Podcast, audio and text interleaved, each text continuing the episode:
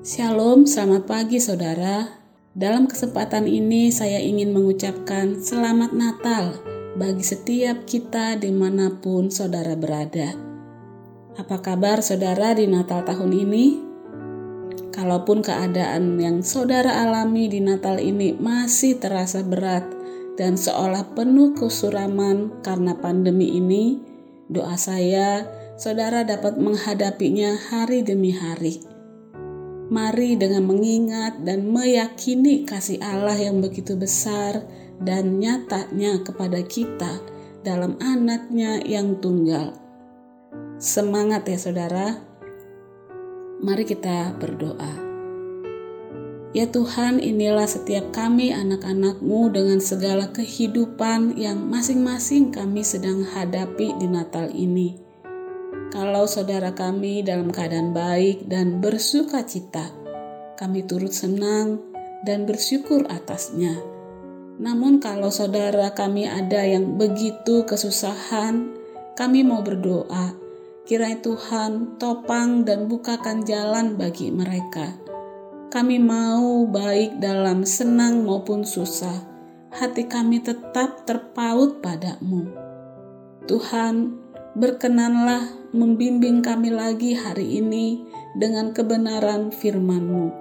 Dalam nama putramu yang tunggal, kami berdoa. Amin. Firman Tuhan hari ini Lukas 2 ayat 50 dan 51. Tetapi mereka tidak mengerti apa yang dikatakannya kepada mereka dan ibunya menyimpan semua perkara itu di dalam hatinya. Meski belum mengerti, tetaplah melangkah dengan iman. Mungkin saat ini saudara sedang mengalami keadaan yang sulit untuk dimengerti dan di dalam hati bilang begini sama Tuhan. Tuhan, mengapa engkau izinkan ini terjadi? Namun dalam keadaan yang demikian, marilah tetap percaya kepada Tuhan dengan tetap melangkah, jangan berhenti ataupun menyerah mungkin ada bagian-bagian tertentu dari firman Tuhan yang dia sedang ingin kita mengalami kebenarannya. Dan olehnya saudara semakin kuat bertumbuh dalam pengenalan akan dia yang penuh kasih karunia. Saat itu Maria pun mengalami keadaan yang sulit untuk ia mengerti. Setelah dia dan Yusuf suaminya berhasil menemukan Yesus yang ternyata dia berada di bait Allah, duduk di tengah-tengah alim ulama, begitu asik dan menikmati diskusi akan Taurat, firman Tuhan, dan hal itu membuat semua orang mendengarnya sangat heran. Setelah itu Maria sebagai seorang ibu yang sempat dibuatnya begitu cemas karena kehilangan anaknya, bertanya, Nak, mengapakah engkau berbuat demikian kepada kami? Bapakmu dan aku cemas mencari engkau. Dan mendengar jawab Yesus yang berkata, Mengapa kamu mencari aku? Tidakkah kamu tahu bahwa aku harus berada di rumah Bapakku?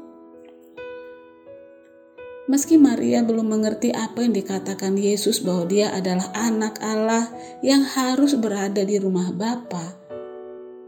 Namun Maria menyimpan, merenungkan perkataan itu, peristiwa itu dalam hatinya.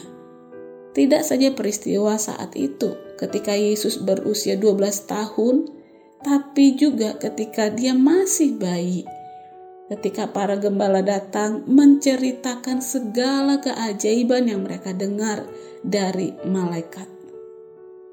Maria menyadari bahwa dia dan Yusuf hanyalah alat hamba yang oleh kasih karunia Tuhan berkenan dipakai untuk menyatakan karya besarnya bagi umat manusia yang berdosa.